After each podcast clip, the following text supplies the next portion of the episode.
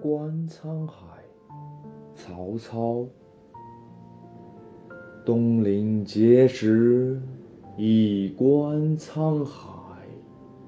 水何澹澹，山岛竦峙。树木丛生，百草丰茂。秋风萧瑟，洪波涌起。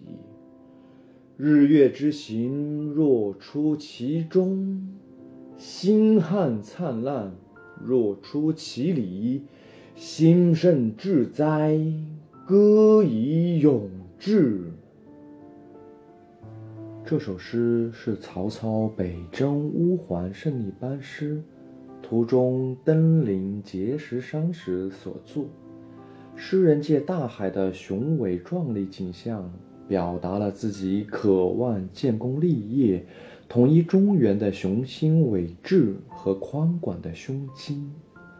从诗的体裁看，这是一首古体诗；从表达方式看，这是一首四言写景诗。东临碣石，以观沧海，这两句点明观沧海的位置。诗人登上碣石山顶，居高临海，视野辽阔，大海的壮阔景象尽收眼底。下起十句皆由此拓展而来。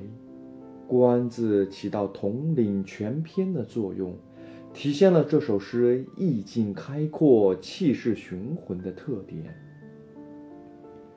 水何澹澹，山岛竦峙，树木丛生，百草丰茂。秋风萧瑟，洪波涌起，是实写眼前的景观，神奇而又壮观。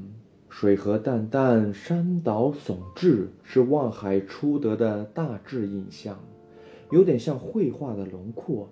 在这水波澹澹的海上，最先映入眼帘的是那耸立的山岛，它们点缀在平阔的海面上，使大海显得神奇壮观。这两句写出了大海远景的一般轮廓。下面再层层深入描写树木丛生，百草丰茂，秋风萧瑟，洪波涌起。定神细看，海面洪波巨澜，汹涌起伏，虽是秋天的典型环境，却无半点萧瑟凄凉的悲秋意绪。诗人面对萧瑟秋风，即写大海的辽阔壮美。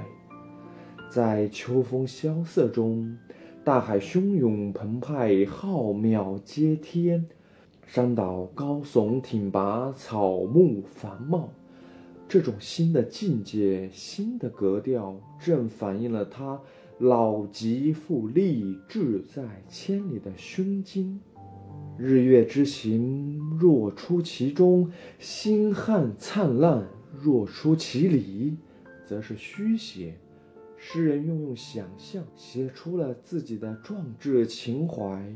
前面的描写将大海的气势和威力凸显在读者面前，这里则通过丰富的联想，暗含一种要像大海容纳万物一样，把天下纳入自己掌中的胸襟，以表现诗人博大的胸怀、开阔的胸襟、宏大的抱负。这首诗全篇写景，其中并无直抒胸臆的感慨之词，但是诵读全诗，令人感到诗人深深的情怀。